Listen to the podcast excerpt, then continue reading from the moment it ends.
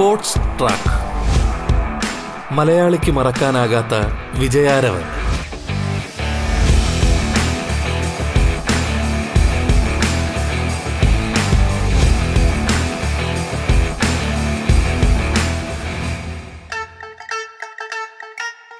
നമസ്കാരം പ്രിയ ശ്രോതാക്കളെ. റേഡിയോ കേരള സ്പോർട്സ് ട്രാക്കിലേക്ക് സ്വാഗതം.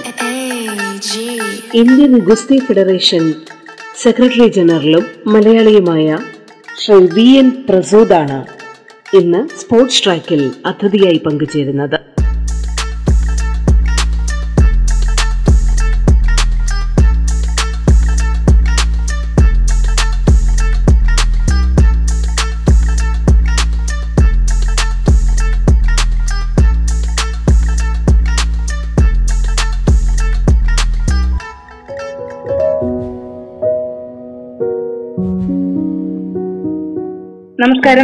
ശ്രീ വി എൻ പ്രസൂദ് സ്വാഗതം. റേഡിയോ കേരള സ്പോർട്സ് ട്രാക്കിലേക്ക്. നമസ്കാരം. കേരളവുമായി ബന്ധപ്പെട്ട റെസലിംഗിന്റെ സാധ്യതകളെ കുറിച്ചാണ് സത്യം പറഞ്ഞാൽ വളരെ താല്പര്യത്തോടു കൂടി കേൾക്കാൻ ആഗ്രഹിക്കുന്നത്.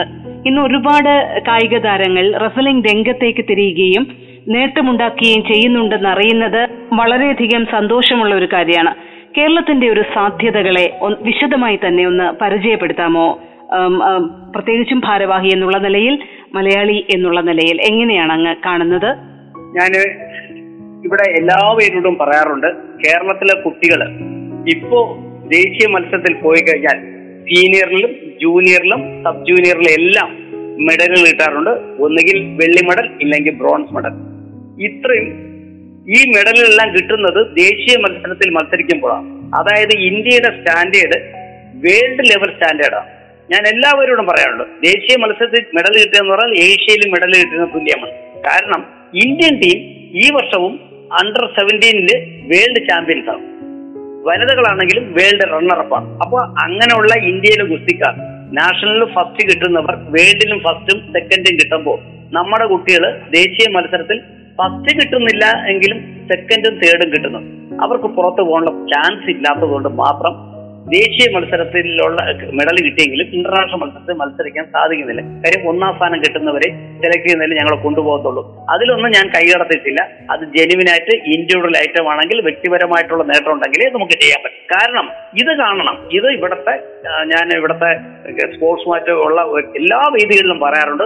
നമ്മുടെ ഈ ഒരു നേട്ടം ദേശീയ ബ്രോൺസ് മെഡൽ എന്നാൽ ഏഷ്യൻ മെഡലിനും തുല്യമാണ്. ആ രീതിയിൽ അവരെ കാണണം. അതുകൊണ്ട് ഇപ്പൊ നമുക്കറിയാം നമ്മുടെ കേരളത്തിലെ എയ്റ്റി പെർസെന്റ് പാരന്റ്സും എങ്ങനെ ഒരു ഇവന്റിൽ ഇറങ്ങി കൂടുതൽ നേട്ടം ഉണ്ടാക്കി ആ നേട്ടം ഗ്രേസ് മാർഗിനോ അല്ലെന്നുണ്ടെങ്കിൽ മറ്റ് ജോലി സാധ്യതയ്ക്കോ എങ്ങനെ നേടിയെടുക്കാൻ നോക്കുമ്പോൾ ഗുസ്തിയിൽ നിൽക്കുന്നവർ അത്ര വിയർപ്പ് ഒഴുക്കി ശരിക്കും ശക്തി ടെക്നിക്കും ഈ പറഞ്ഞ പോലെ ബലവും പരീക്ഷിച്ച് കിട്ടുന്ന ഒരു നേട്ടത്തിൽ കൂടിയാണ് അവർക്ക് കേരളത്തിൽ നേട്ടം ഉണ്ടാകുന്നത് ഇന്ന് നിരവധി കുട്ടികൾക്ക് സ്പോർട്സിൽ അഡ്മിഷൻ കിട്ടാൻ ഈ സർട്ടിഫിക്കറ്റ് ഉപകരിക്കുന്നുണ്ട് ഇത് മാത്രമല്ല നമ്മുടെ സംസ്ഥാന ഗവൺമെന്റ് നൽകുന്ന ജോലിക്ക് നിരവധി പേർക്ക് ഗുസ്തിയെ കൂടെ കിട്ടിയിട്ടുണ്ട്. അത് പറയാതിരിക്കാനേ വയ്യത്തില്ല. ഞാൻ കേരള സ്പോർട്സിൽ ഇരുന്നപ്പോൾ നൂറ് സീറ്റ് പിന്നെ സ്പോർട്സിന് സെലക്ട് ചെയ്യാൻ പറഞ്ഞപ്പോൾ അന്ന് അവിടെ ഉണ്ടായിരുന്ന ഈ അന്ന് ഒരിക്കൽ ബാലേന്ദ്രനായിരുന്നു. അദ്ദേഹം പ്രസിഡന്റ് ആയിരുന്നു അദ്ദേഹം എന്നോട് പറഞ്ഞു "ആ, ഇതാ നൂറ് സീറ്റ് വന്നിട്ടുണ്ട്.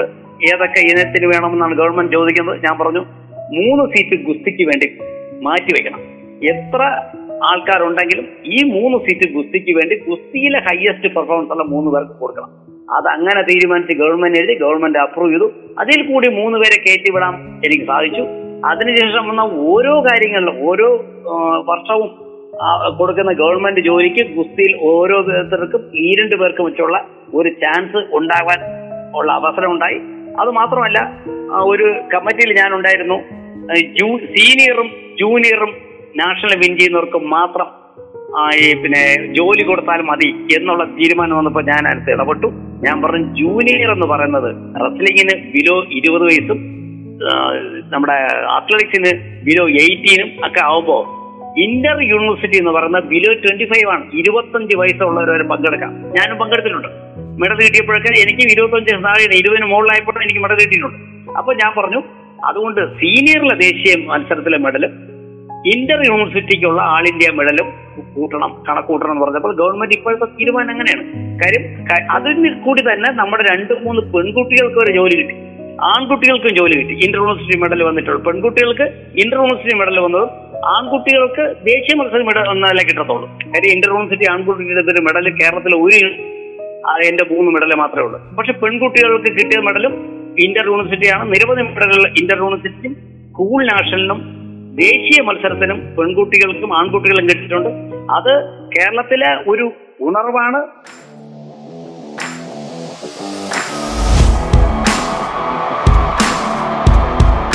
Sports track. മലയാളിക്ക് മറക്കാനാകാത്ത വിജയാരവൻ.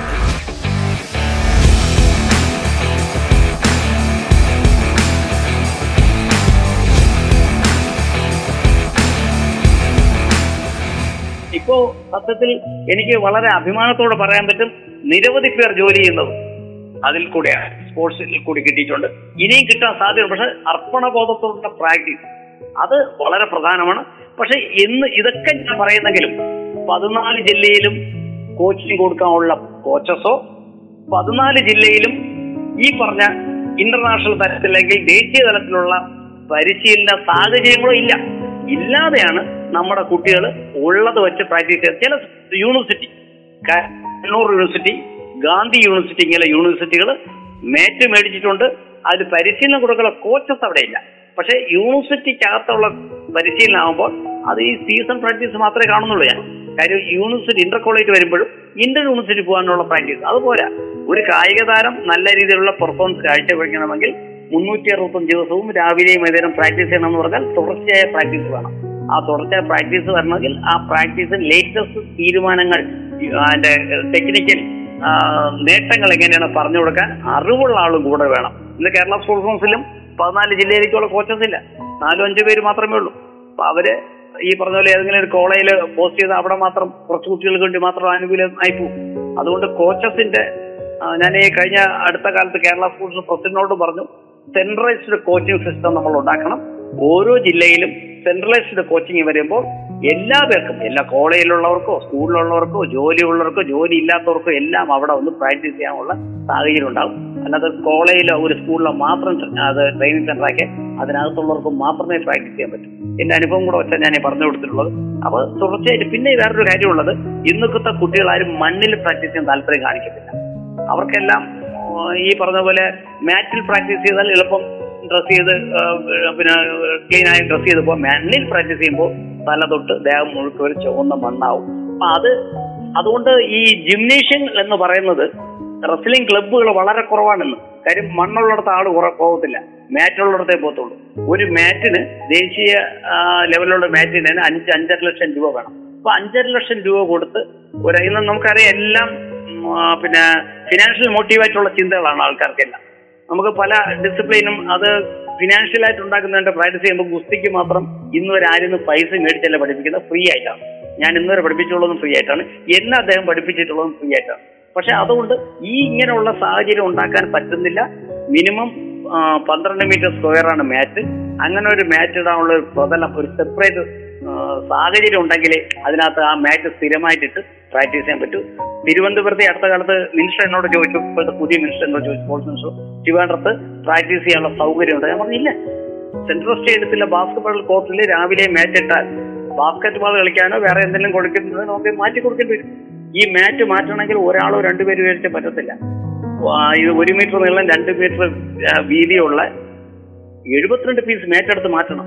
അത് മാത്രമല്ല അതിന് പന്ത്രണ്ട് മീറ്റർ സ്ക്വയറിൽ ഒരു കവറുണ്ട് ആ കവർ മടക്കി പ്ലാസ്റ്റിക് കവർ എടുത്ത് മാറ്റണമെങ്കിൽ അതും ഒരു അഞ്ചു പേരില്ല മാറ്റാൻ പറ്റത്തില്ല. ഇപ്പൊ ഇങ്ങനെയുള്ള ഒരു ഇതുകൊണ്ടാണ് സ്ഥിരമായിട്ട് മാറ്റ് നിരത്തി അത് ഒരു ഹാളിലിട്ട് അതിൽ ക്ലീൻ ചെയ്ത് ദിവസവും രണ്ടുപേര് വന്നാലും പ്രാക്ടീസ് ചെയ്യാനുള്ള സാഹചര്യം ഉണ്ടാക്കണം. പണ്ടൊക്കെ ഞാൻ ഈ പറയാൻ പറ്റുന്നത് ഞങ്ങൾ മണ്ണിൽ കുസ്തി പിടിക്കാൻ നിർത്ത്.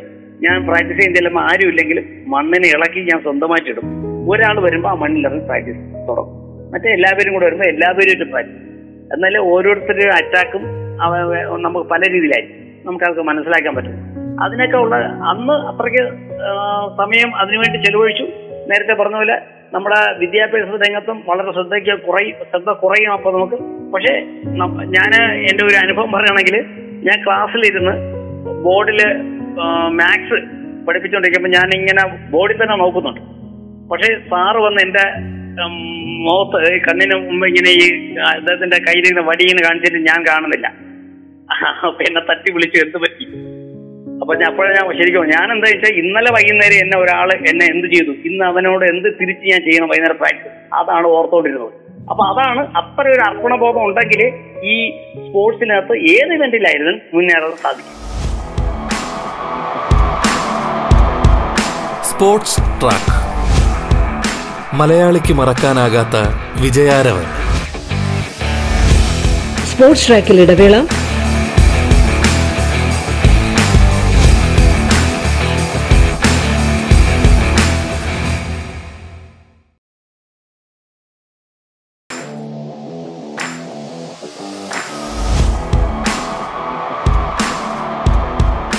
സ്പോർട്സ് ട്രാക്ക് മലയാളിക്ക് മറക്കാനാകാത്ത വിജയാരവൻ ഇന്ത്യൻ ഗുസ്തി ഫെഡറേഷൻ ഭാരവാഹിയും മലയാളിയുമായ ശ്രീ വി എൻ പ്രസൂദാണ് സ്പോർട്സ് ട്രാക്കിൽ അതിഥിയായി പങ്കുചേരുന്നത്.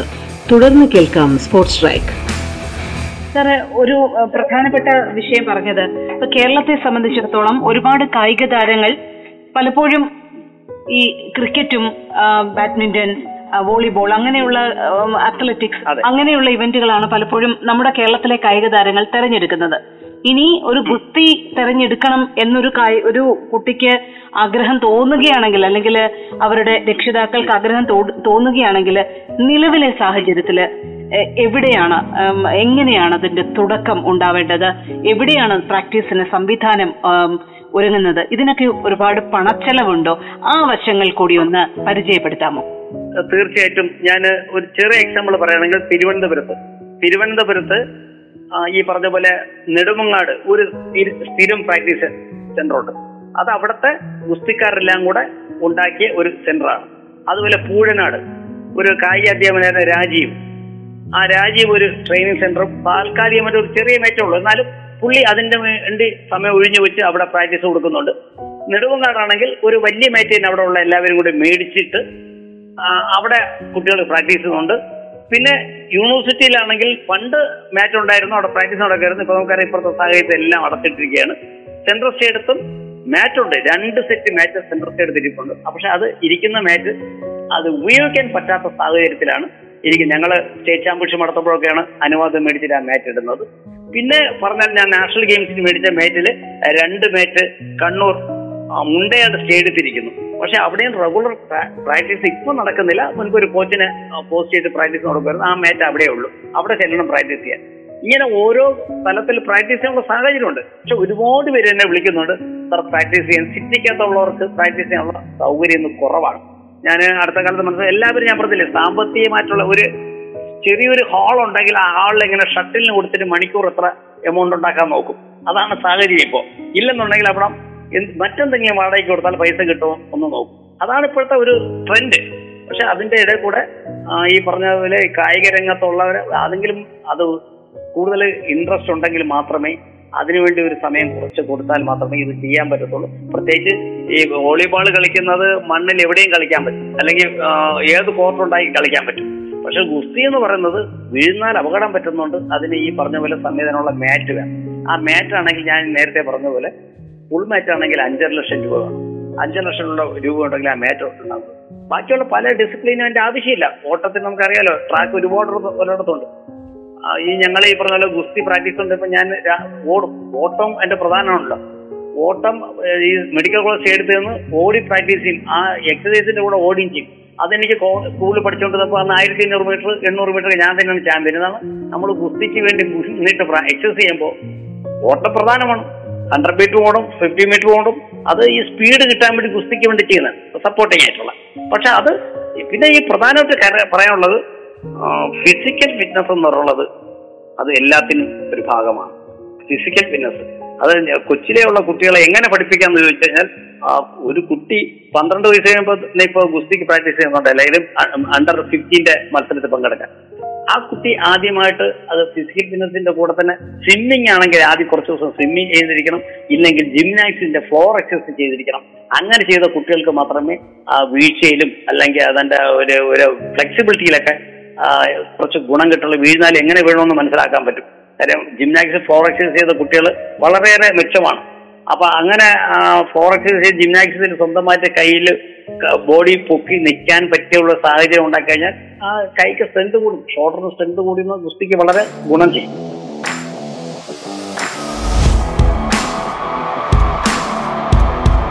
Sports track. മലയാളിക്ക് മറക്കാനാകാത്ത വിജയാരവൻ.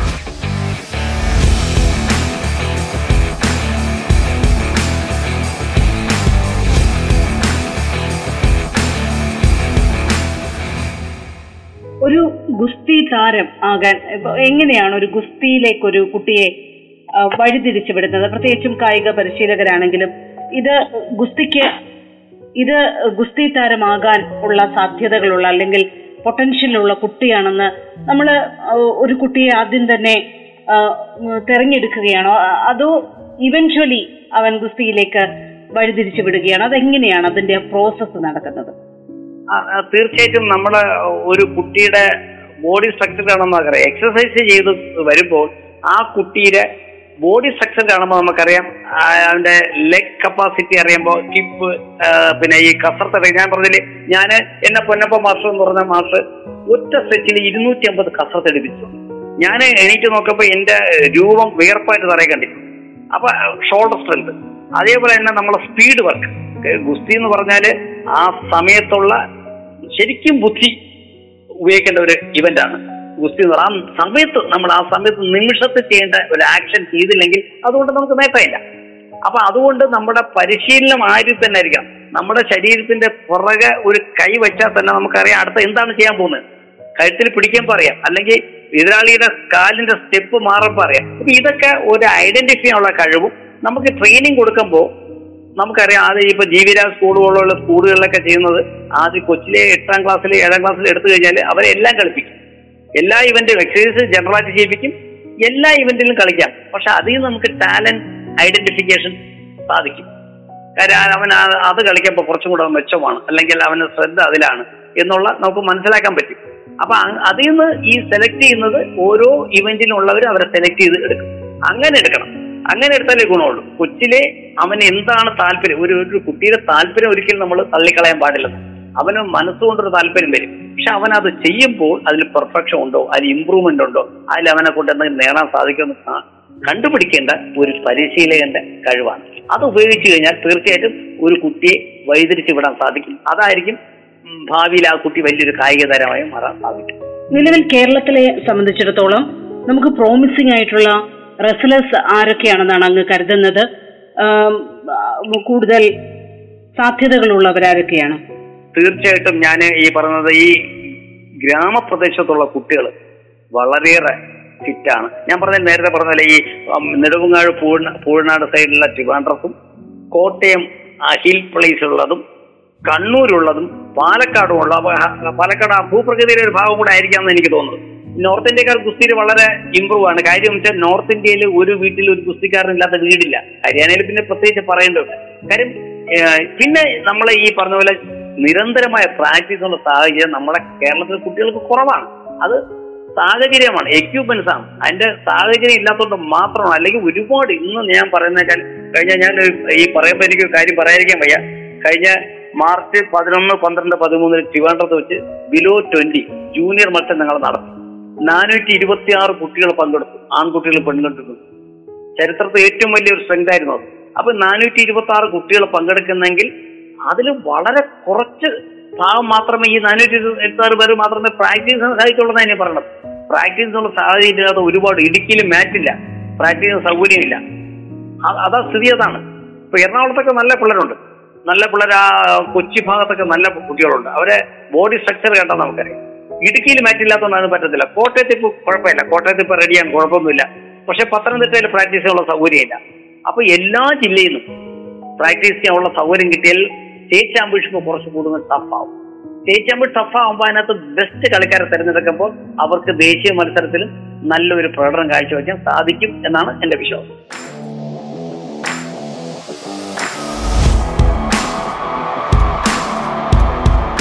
സ്പോർട്സ് ട്രാക്ക് മലയാളിക്ക് മറക്കാനാകാത്ത വിജയാരം. ഗുസ്തി ഫെഡറേഷൻ ഭാരവാഹിയും മുൻ കായിക താരവുമായ ശ്രീ വി എൻ പ്രസോദാണ് അതിഥിയായി പങ്കുചേർന്നത്. സ്പോർട്സ് ട്രാക്കിന്റെ ഇന്നത്തെ അധ്യായം പൂർണമാകുന്നു. നമസ്കാരം.